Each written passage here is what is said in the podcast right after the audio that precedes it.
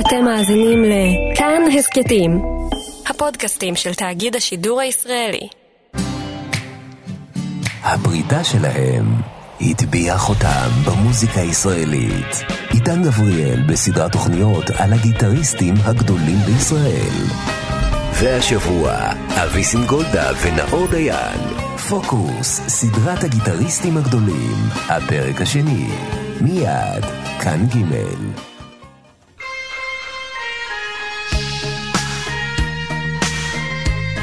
כן, זה קורה.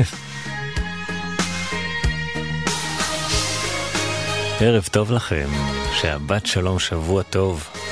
ג' הבית של המוסיקה הישראלית פותחים תוכנית חדשה של פוקוס. ערב טוב לשירה אייזק שעוזרת בהפקה. אני עידן גבריאל כאן איתכם באולפן.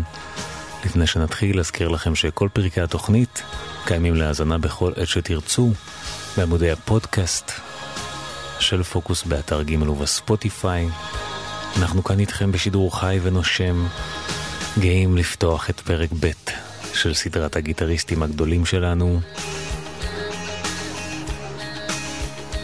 כפי שאתם שומעים ברקע, מדובר באשף סאונד בדרגת מאסטר. נאור דיין הגדול יספר לנו בשעה הקרובה על נקודות חשובות בקריירה המפוארת שלו. דיין ידוע כאחד החלוצים שהביאו לארץ את סאונד הגיטרות הגדול של אמצע שנות ה-80. בהתחלה איגי ואני, איגי זה המתופף של משינה, זה אח שלי, כאילו, איגי, אני ומייקל בנסון היינו הלהקה שנגנה ברמת שרון ביחד. מייקל התגייס ראשון, הוא נתקע שם באיזה חור בצבא, זה היה נורא, עד שהוא יצא משם, מזעזע. וכשהוא יצא, הוא הצליח, הוא הצליח להיכנס ללהקה צבאית. אני התגייסתי איזה חצי שנה אחריו. וגם אני נכנסתי לחור מזעזע. כשאני הצלחתי לצאת ממנו, אז מייקל כבר היה עם רמי. אז יום אחד הוא בא אליי ואומר לי, שמע, יש מישהו שאתה חייב להכיר אותו, זה... קלידן ענק, והוא זמר מעולה, והוא כותב, וזה, מספר לטימים והכל, וזה באמת מה שקרה, נסענו אליו הביתה, ומאותו רגע התחלנו לנגן ביחד גם, כאילו, אתה יודע, הוא, הוא בצבא, אני חצי קלאץ' בצבא, מייקל, כאילו, כולנו נגנים, כולנו נגנים, זה היה כאילו הדבר הזה. אנחנו די עשינו קאברים עם רמי קליינשטיין, כי הוא כבר היה לו את הגיג, איזה מועדון כזה שקראו לו הבקתה הזו, היה לו את הגיג הזה, והיינו מצטרפים אליו כאילו מורחב, מה שנקרא. זה יצר סיטואציה טבעית כזאת שאנחנו מנגנים, אתה יודע, קאברים של מוזיקה, אבל זה עוד לא 80's, זה עוד מה... מה... איך קוראים לזה? מהאיגלס שלפני, ואתה יודע, כל מיני, אתה יודע, אמריקן מיוזיק וסולואים כאלה עמוקים, עם סטילידנים כאלה, ג'אז, כאילו, דברים כאלה, אתה יודע מה מתכוון? זה עוד לפני שנפתח הפינגווין וכולם נהיו רעים ומנוכרים ושחורים. ו... ונראים כאילו שהם תלושים מאיזה מודעה בעיתון, אבל... אז במהלך השנתיים האלו ניגנו את המוזיקה האמריקאית הזאת, והוא היה, היה המנהל המוזיקלי של הלהקות הצבאיות, והם החליטו שהם עושים תקליט לצבא, שנקרא צה"ל 84, ואז הקאסטינג שרמי עשה היה ז'אן פול, מיקי ואני. ככה הכרתי טנגו. ושם גם פגשתי את האחד והיחיד, ראובן שפירא, הטכנאי ההקלטות, אתה יודע, האגדי. כן. ופשוט שיגעתי לו את השכל לגבי איזה סאונד של גיטרות ואיך ומה ו- ובאיזה צורה, וחיברנו שם את כל ה outboard שהיה בצד, זה מכשירים שעולים הון תועפות. כן. והגיטרה פתאום התחילה להישמע בגלנג אחד ענק.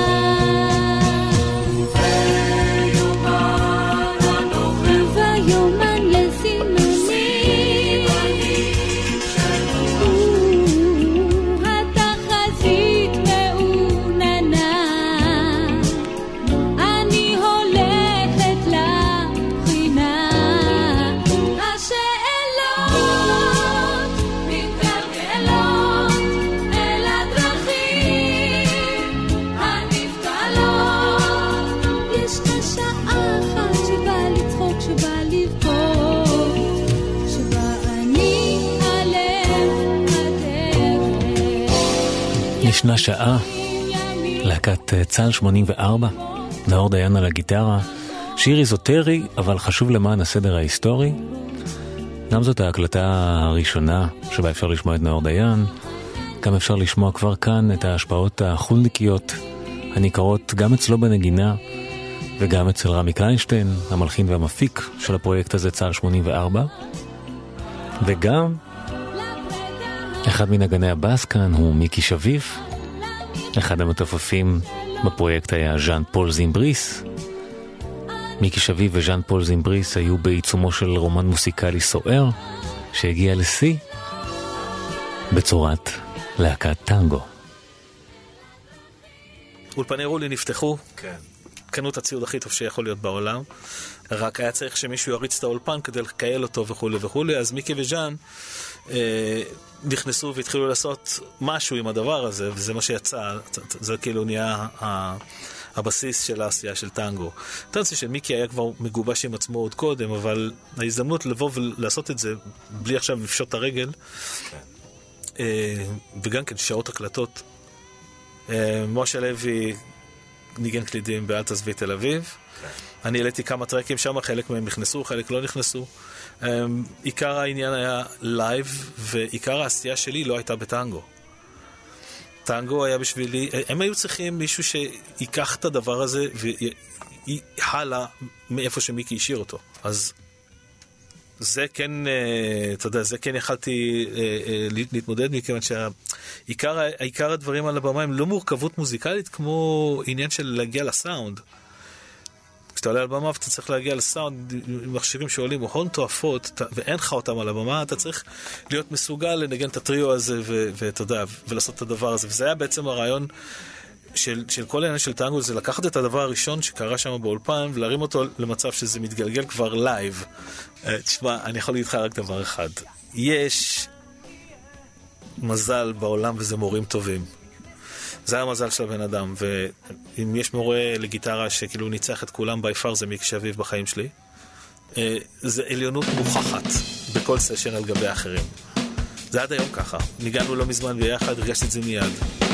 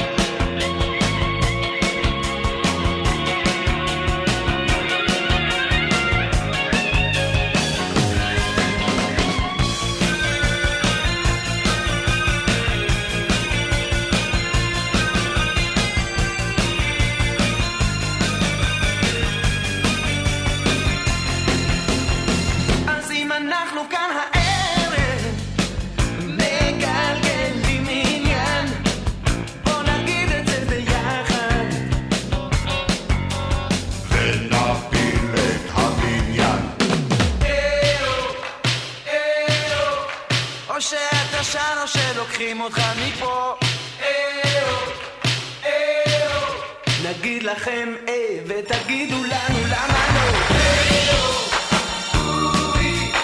כל אחד יכול לשיר אז למה רק אני תשאיר כבר משהו תשאיר כבר משהו. או שאתה שר או שלוקחים אותך מפה.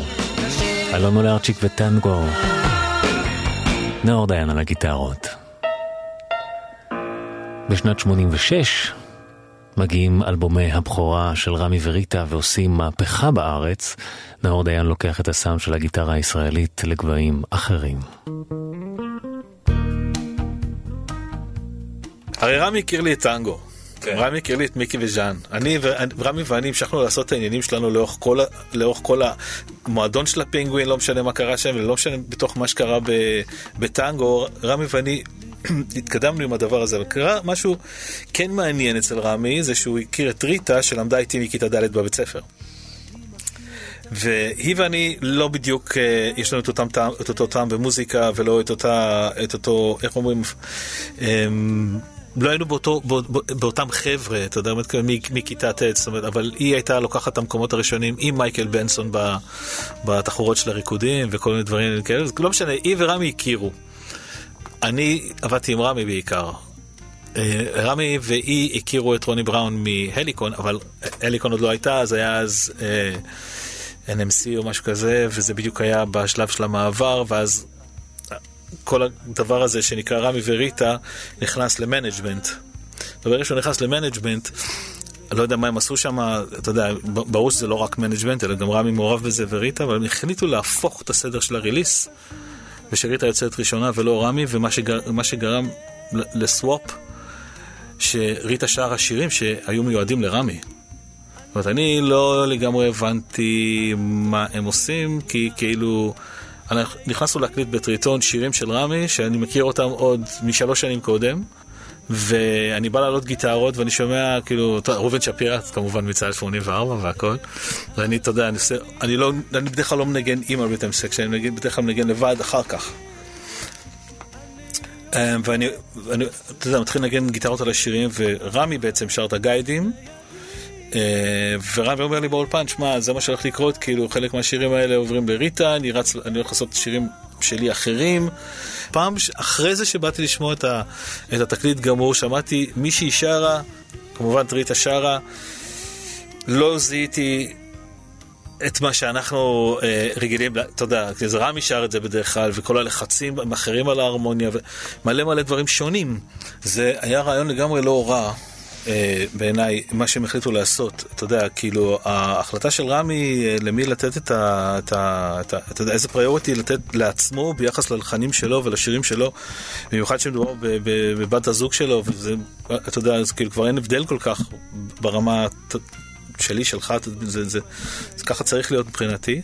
לי, אני, לי, לי היה מוזר ש, שמחליפים לי את ה frontman כשאני רגיל להחזיק את הגיטרה עליו, ועכשיו יש לי אותה, זה גם לא אותו אחר, זה מישהו זה ריינג'ים אחרים, זה סולמות אחרים, זה, זה, זה, זה, זה, זה vibe אחר, זה הכל שונה, והכי מוזר שאיתה זה הלך הכי הרבה זמן, ולא איתו. כמו ציפור בשבי, בין קירות לבנים מסתגרת. אילו רק ידעתי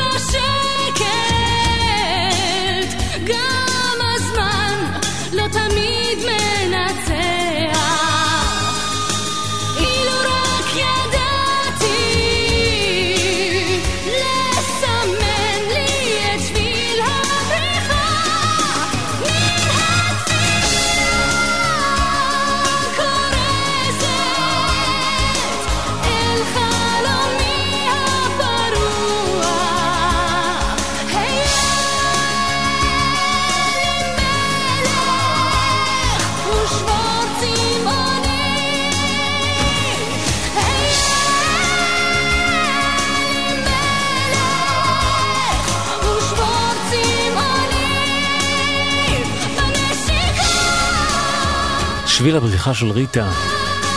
נאור דיין בגיטרה מנסרת שטרם נשמעה כמוה בנוף הישראלי עד אז. נאור שאז ליווה מוסיקאים מלומדים, מקצועיים כמו רמי קליינשטיין, מיקי שבי וטנגו. מאוד הושפע מהמוזיקה ששמע דווקא במועדון הפינגווין התל אביבי המיתולוגי. מוזיקה הרבה פחות אורתודוקסית, שהתבססה בעיקר על סאונד. טנגו לא הייתה בסדר בפינגווין, היא לא עמדה בקריטריונים, היא הייתה אמריקאית מדי, היא לא הייתה בסטייל. משינה הייתה קטלנית בפינגווין. וזה גם מה שהמשיך עד, עד, עד לרגעים אלו. אה, מינימל קומפקט, אז יש לך גם את ברי סחרוף. זאת אומרת, זה כן נכון להגיד שארכדי דוכין, אני חושב, עלה כמה פעמים בפינגווין, שיחק אותה בענק וזה ממשיך. זה היה מקום שבשנים ההם ירה למעלה את הנכונים. אמ, אני לא היה לי מקום בפינגווין, כי הייתי עם להקה חוצניקית שבכלל, אתה מבין? אז כאילו זה סוג של פיצול אישיות, כאילו, אחרי החברה שלי, אני לא מצליח לעלות על הבמה איתם. ואני נמצא ב- בקליקה של הפרופשיונלס, איפה שאין לי עניין בכלל, כי אני בכלל רוצה את, ה... את החיים ההם, אבל אני תקוע בחיים ההם, כאילו. בפינגווין אה, אנחנו קיבלנו את ההשכלה המוזיקלית שלנו, איפה הסטייל עובר ואיפה הסטייל מתפקשש מבחינה אופנתית. זה גם מה שקפץ על התקליט של ריטה, זה, זה ההימצאות שלי בפינגווין, אני חושב. זה פחות, בעיקר מה שיש אה, תוספת רוח ב, ב, ב, באלבום הזה. ואיזה תוספת רוח, נאור בכל זאת מצליח לשלב את ההשפעות האנגליות שינק בפינגווין, גם על הלחנים היותר אמריקאים של קליינשטיין. הוא גם היה חשוף ל new wave, אבל הוא, הוא לא היה new wave, הוא היה גם חשוף ל new wave. רמי היה אה, אה, בצד של הכתיבה הברורה, הברורה הזאת, האמריקאית, שאני איש- אישית הכי, אתה יודע, מתחבר אל זה לגמרי. אה, והוא קלט אבל נכון איך לחבר את הדברים כדי שזה יצלצל. אז כאילו היה לו את העניין הזה של איזה סוג של statement הוא רוצה בפתיחה הזאת של השיר הזה. אז בא ממנו, בוא תכפיל. את ה... אני לא עלה בדעתי לנגן את ה- זה נו באמת, נו מה עכשיו? אבל זה, איך שניגנו את זה, זה צלצל ענק, אתה יודע, אז כאילו, ברור שכן. זה היה צריך, זה היה צריך להיות כזה, שאם אני נתקע עכשיו על במה, אני אומר את זה בהומור, ואני צריך לנגן את הדבר הזה, אז זה מוציא אותי טוב.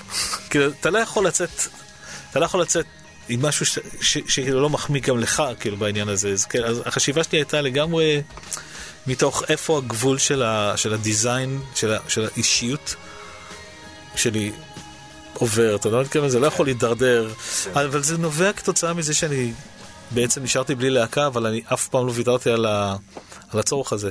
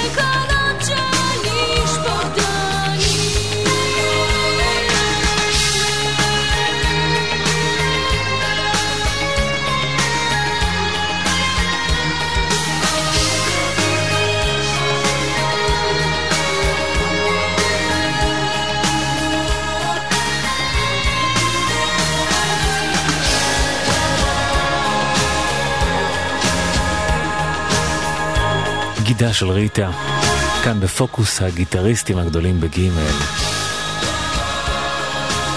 איזה תצוגת תכלית מרשימה, שרק אה, קצה קצהו של הכישרון של נאור דיין האדיר.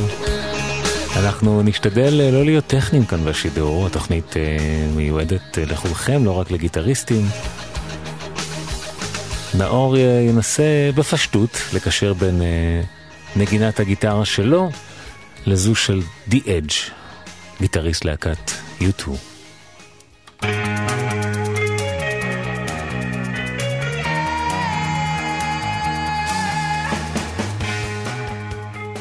טוב, זה היה בסטייל של התקופה, הרבה עשו את זה לא בצורה הבולטת הזאת, כמו שאני העזתי אה, לקחת את הדבר הזה ולהגיד, שמע, אין לו זכויות יוצרים על ההמצאה הזאת, אבל אה, כאילו זה די היה בולט שזה מאותה, מאותו עץ.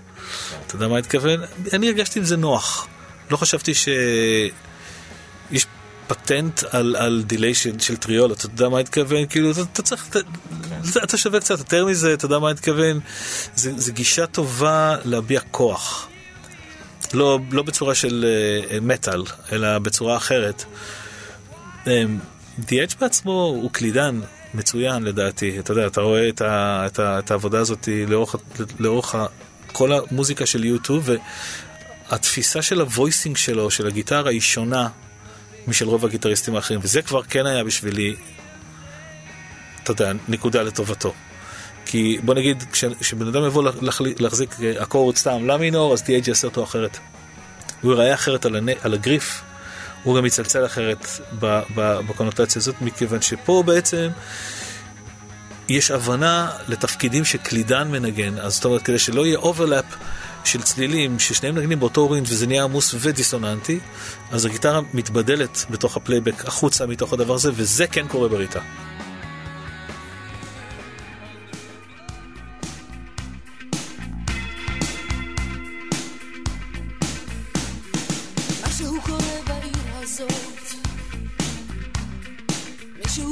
והפיקוד נשמט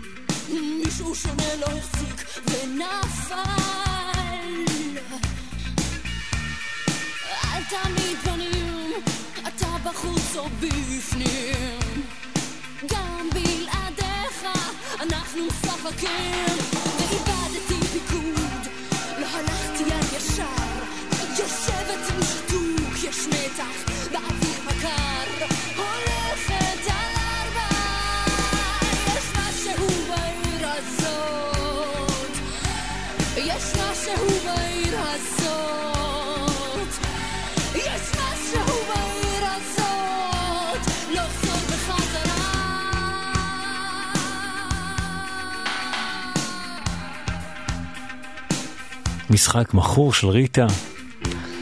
נאור דיין מביא את חוץ לארץ לארץ בהמון סטייל. במקביל, בהקלטות הבכורה, אלבום הבכורה של קליינשטיין, ההצגה חייבת להימשך. עוד התקלה של רמי. היה לזה גיטרות אחרות. את שרה ברדיו היה גיטרות אחרות. עבדנו על זה בפורטרק, הייתי אמור לבוא לטריטון ולהקליט את הגיטרות שידעתי כבר מהבית מה- איפה הם, וידעתי איפה אני בסאונד, וידעתי הכל. אמ, אני מגיע לסטודיו,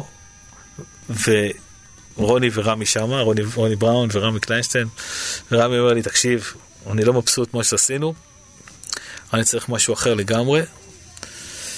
והבעיה השנייה היא שאין לנו מגבר גיטרה באולפן היום, הוא נשרף. אז מה כן יש? יש את המגבר בס של צוף. אמרתי לו, אוקיי, אז אתה רוצה שאני אלך ושנעשה את הסשן בפעם אחרת, כי אנחנו לא יודעים איזה תפקיד גיטרה אנחנו הולכים לנגן, אתה רוצה לחפש אותו באולפן כאילו? הוא אומר, לא, יש לי איזה משהו בראש, וכאילו... let's give it a try, כאילו בוא נראה אם נצליח או לא נצליח, וזה חשוב, כי יש ריליס ולא יודע מה, כל מיני דברים, זה מה שאתה שומע. שרה ברדיו, השיר הספציפי הזה, ג'ום ג'ום ג'ום ג'ום, זה מגביר בס של צוף.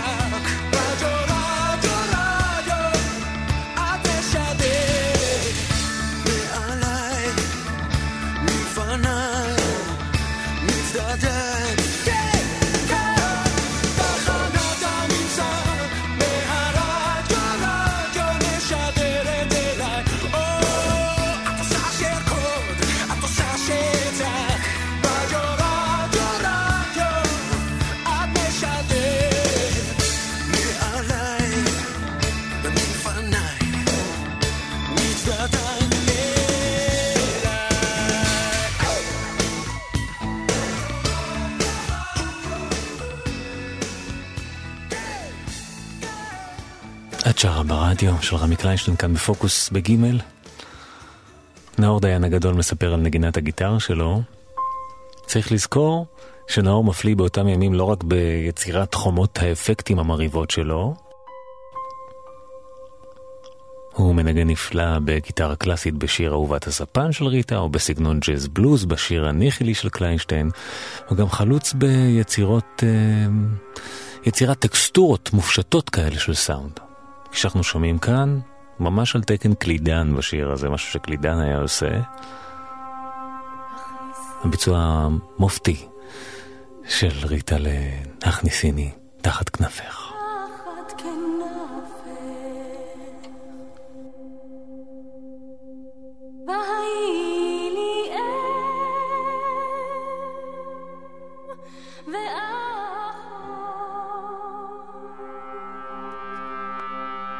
be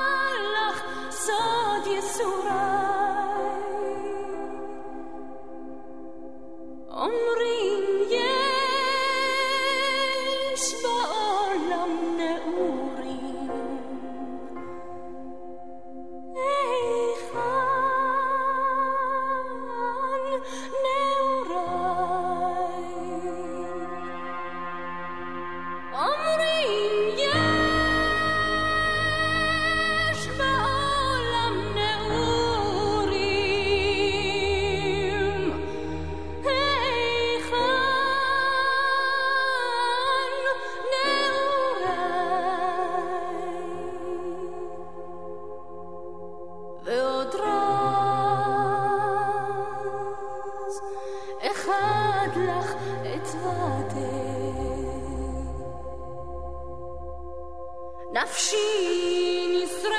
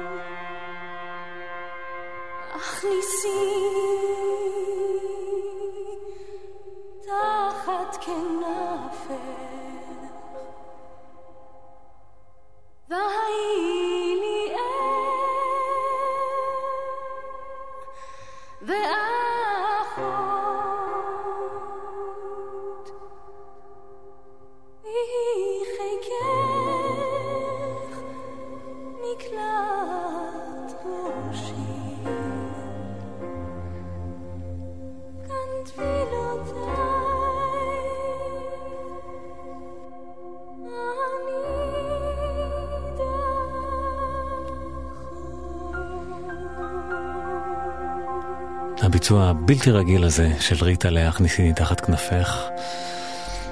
לכל אורכו אנחנו שומעים פשוט את שטיחי הסאונד האלה של נאור דיין הגדול. מספר לנו קצת על גיטרת ה slide הזאת שאנחנו יכולים לשמוע אותה גם בסוף השיר אה, חלומות אחרים של מאיר בנאי שבו הוא מנגן גם אחד התפקידים היפים ביותר בפופ של שנות ה-80. אתה לא תנגן ג'אז ככה אף יום. אבל כשאתה מלווה שיר עם גיטרה, אז אלו, אלו הם בעצם הדברים שצריכים לעמוד בסוף, בסוף העסק. האתגרים היו במיינסטרים תמיד עם הגיטרה להיות במקומות האלו. לא להיות במקומות פשרניים כאלה שיש גיטרות והכל בסדר ולא צריך להיות סתום ולא מאופיין. זה לא העניין, זה צריך להיות או שקט או שזה נותן לך בראש, אחרת זה לא באמת, זה לא באמת מגניב כל הדבר הזה. אז כאילו, מאיר, דוגמה טובה. שם יש פחות עניינים קלידים גם, אז זה נותן קצת יותר, נותן קצת יותר space, כאילו, אתה יודע, לעניין של הגיטרות. כן, זה כיף. תשמע, זה, זה, העניין בשנים ההם היה לנגן ולהקליט על 2 אינץ'. זה, זה, זה, זה, זה, זה, זה עולם אחר לגמרי ממה שיש היום, כי אתה צריך לתפוס את הכל במכה אחת, לא רק חלקים. צריך להיות הסאונד, עם התפקיד הנכון, עם הביצוע הנכון, במקום הנכון בשיר. זה רמה אחרת של, אה, אתה יודע מה אתכוון? זה, זה צלף מסוג אחר. להיות מסוגל לעשות את הדבר הזה. היום עם מחשבים אתה יכול לגרור את הסוף להתחלה, אתה, זה, זה, להחליף את הסאונד, אם הקלטת קלין אז אתה יכול להחליף אותו באמפליפייר, במגבר, אתה יכול לאחר מעשה to tweak a lot, אתה יודע מה אני מתכוון? הרבה שינויים. שם זה שום דבר, בשום פנים ואופן, זה צריך להיות מה שאתה, מה שאתה עושה, מה שאתה נגן, זו תפיסה אחרת לגמרי. ב, ב, כן, כשאתה יוצא מסשן כזה, אתה צריך להיות בטוח שאתה מנגן מההתחלה ועד הסוף, כמו שאתה רוצה שישמעו את זה, כי לא יהיה שום שינוי אף פעם.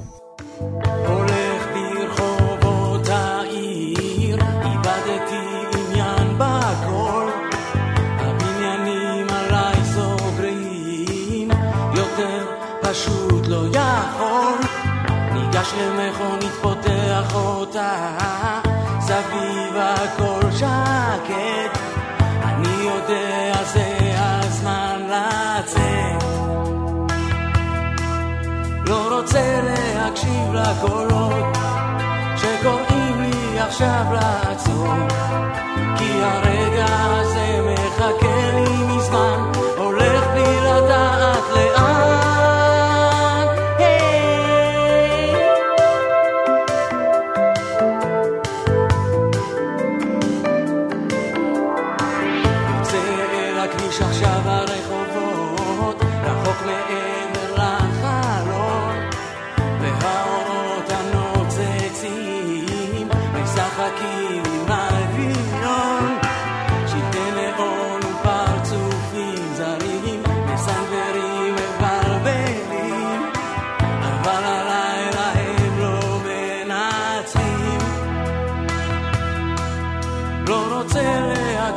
להקשיב לקולות שקוראים לי עכשיו לעצור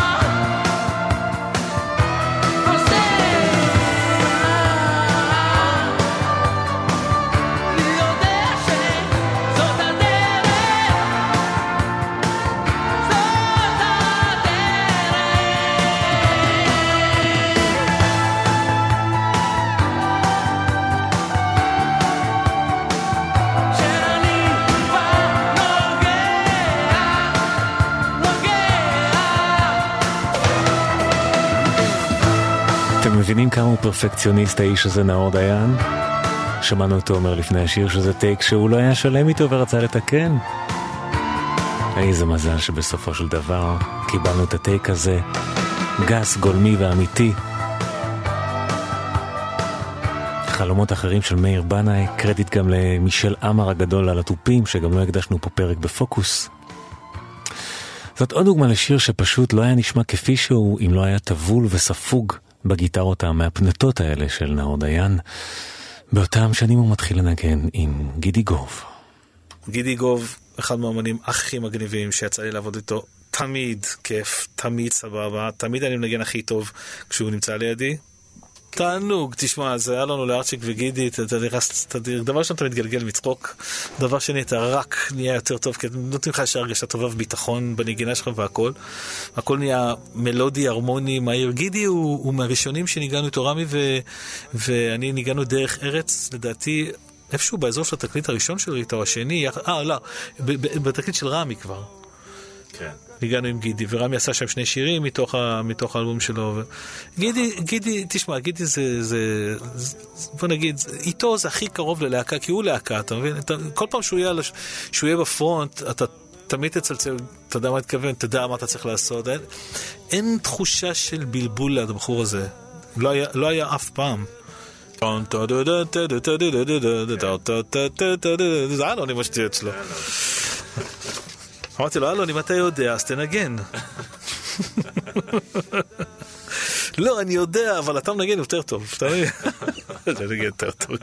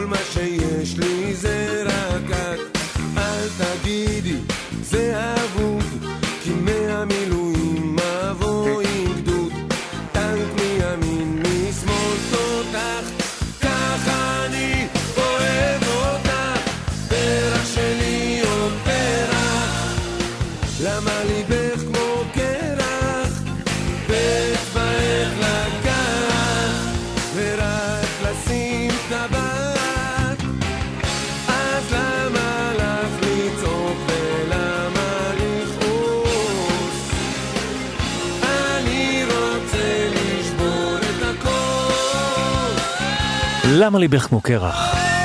גידי גוב מתוך אין עוד יום עם הגיטרה החשמלית המובילה של נאור דיין על הסולו הנהדר הזה. אני דורס אותו באכזריות, כי אנחנו נאלצים לשל... לסיים שעה ראשונה של פרק ב' בסדרת הגיטריסטים הישראלים הגדולים. כאן בפוקוס בג' מקדישים אותה לנאור דיין האחד והיחיד. נשמע עוד הדרן ממנו גם בשעה הבאה. עידן גבריאל כאן איתכם באולפן. באותם ימים נאור נקרא לבצע החייאה בשיר שהפך לקלאסיקת נצח וכמעט נגנז מהקטלוג הישראלי, אלמלא מהגה הקסם שלו. תודה נאור. לואי ואני עובדים, עבדנו עם ריטה לאורך כל התקופה ההיא, אז, אז, ושלמה, בשיחה עם לואי, אמר לו, תשמע, יש שיר אחד, אני זורק אותו לפח.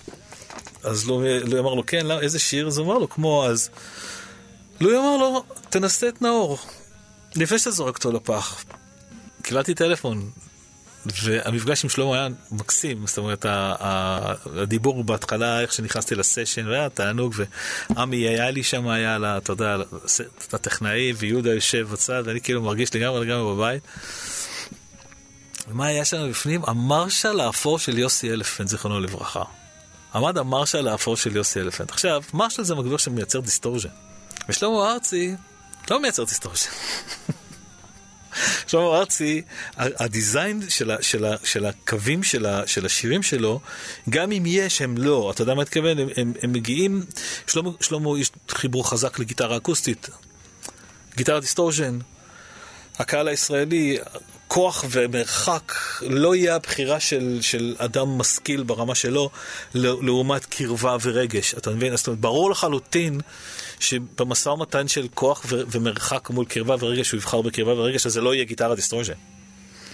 ואני יושב עם המרשל הזה, אז היה איזשהו עניין לנגן את הפעם הראשונה בלי שום חסם בינך לבין המוזיקה. הווה אומר, אל תגיד לי את האקורדים, אל תגיד לי מה אתה רוצה לשמוע, תלחץ פליי ותקליט. הורדתי ארבעה ערוצים של גיטרות, אחד אחרי השני, בלי להפסיק. אני מוריד את הגיטרה ואני מסתכל על שלמה, ושלמה נראה לא טוב. שלמה כזה, אתה יודע, ראיתי אותו שהוא כבר הגיע לנקודה שבאמת הספיק לו מהעינויים שהשיר הזה מעביר אותו. לא יודע, אל תשאלתי מאיפה. אין, אין לי מושג מאיפה, שאלתי אותו שאלה אחת, אמרתי, שלמה, כתבת את השיר הזה? רץ לך איזשהו צליל אחד בראש, אתה לא תאמין. הוא אומר לי, טאדה, טאדה, כל הליווי של השיר הזה, טו דה דו פאודה, טו דה דו פאודה, טו דה דו טאודה. זה כל מה שעשיתי, לקחתי את האקורדים, את, ה, את האקורדים דרך המשקפת הזאת של השני צלילים האלה, טאדה. ונחש מה קרה בסוף. הסולו הזה שאתה שומע אותו, מאיפה הוא בא? מה-20 דקות הראשונות. וכל הדרך, כן, כל הדרך, כשהם צחקו, נרדמתי שם. לא מצטער שלא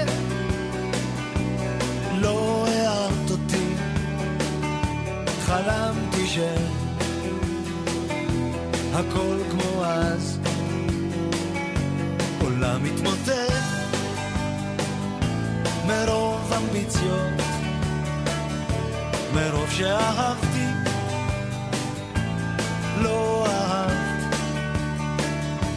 מסע בדמיון, כי שם הכי טוב, חלמתי שהכל כמו אז, מצאתי לי בחושך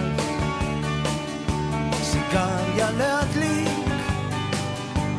כמו אז, כמו אז, ישבתי לי בחושך, שם את נמצאת איתי,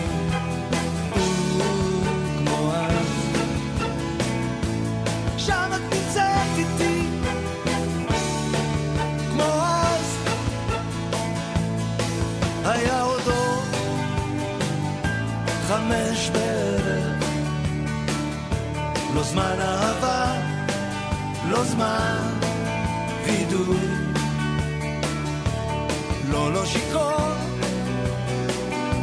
קראתי בערב אמרתי, לא שמח, לא עצוב תתחתני איתי שוב. כמו אז נתתי לך בחושך. טבעת ענקית כמו אז, כמו אז, ישבנו שוב בחושך, שם את נמצאת איתי, כמו אז, שם את נמצאת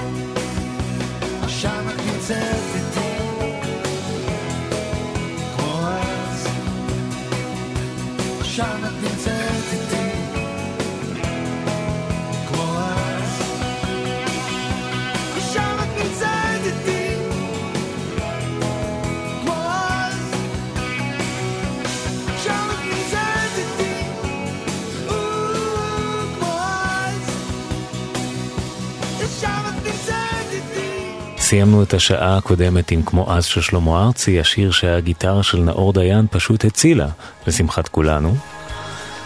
גם גורלו של השיר הבא נחרץ בידי נאור דיין, שהפיק אותו מוסיקלית. שלמה אה, כתב את שניים, ארבע רבעים.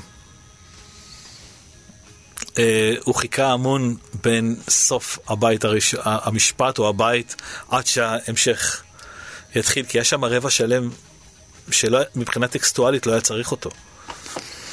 אז כשהוא שר, שר לי פעם את השיר, כאילו, והקשבתי לזה, אמרתי לו, בוא ננסה לעשות את זה רגע ואלס.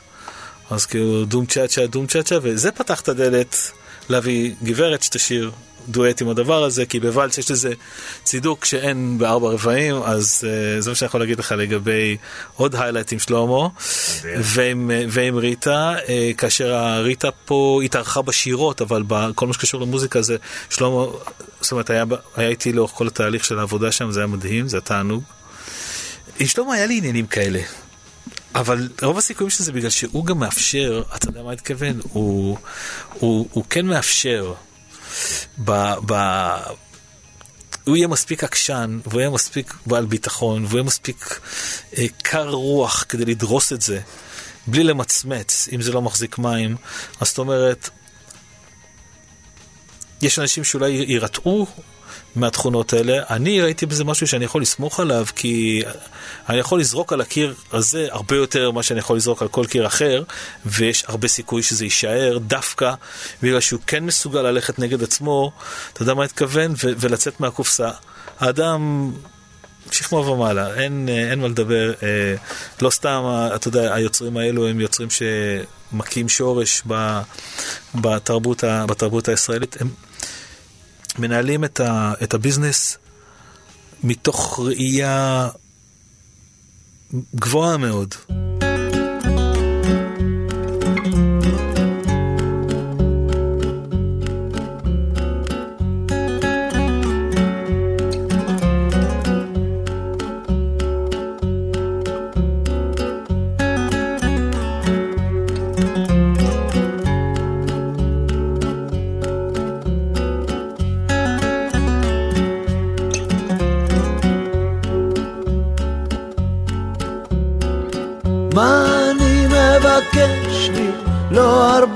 זה כל מה שיש לי בסביבה בין הצער לאושר.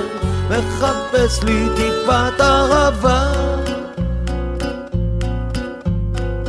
מה שאני מבקשת זה דומה לפעמים מתכנסת ושונאת לפעמים מסתפקת ונשק לך את הדמעה ככה זה כשיש שניים מסתבר זה תמיד פעמיים לדבר זה נותן לי את הכוח להתגבר גם על מאה ככה זה כשיש שניים, זה הרבה, זה תמיד פעמיים. לדבר לו זה לא בשמיים, זה מה שגורם לי לבכות.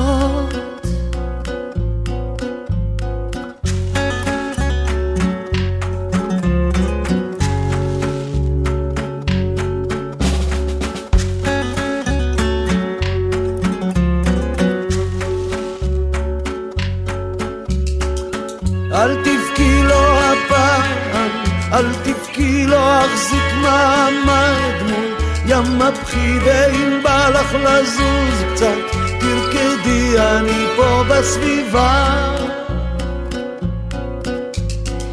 שים לי יד על פניי, זה שוב מזכיר איך נשקת אותי פעם. מול העיר נעורינו היו אז מתוקים כי הייתה שם אהבה. שניים, מסתבר זה תמיד פעמיים, לדבר זה נותן לי את הכוח, להתגבר גם על מהמקום. ככה זה כשיש שניים, זה הרבה, זה תמיד פעמיים. לדבר לא זה לא בשמיים, זה מה שגורם לי לבכות.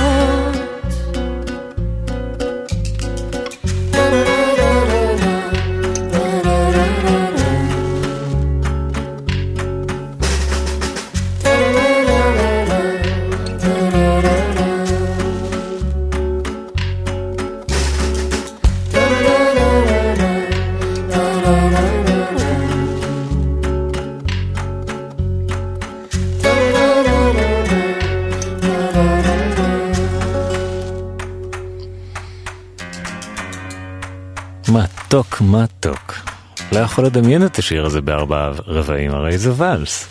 שניים של שלמה ארצי, שהוכרע כשיר שלושה רבעים בידי נאור דיין.